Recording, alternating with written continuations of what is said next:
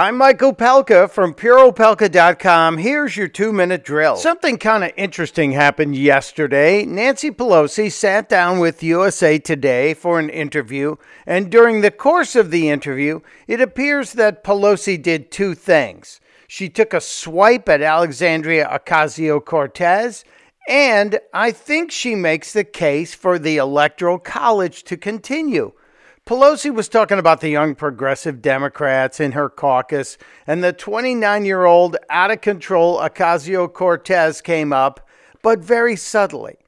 Pelosi said her party needs to come together despite all of their differences, and then she said, while there are people who have a large number of Twitter followers, what's important is that we have large numbers of votes on the floor of the House.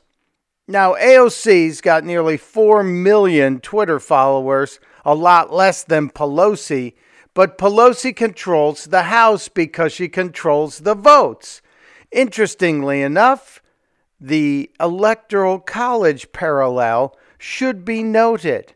While somebody might win the popular vote, if you don't get the electoral votes, you can't control the White House.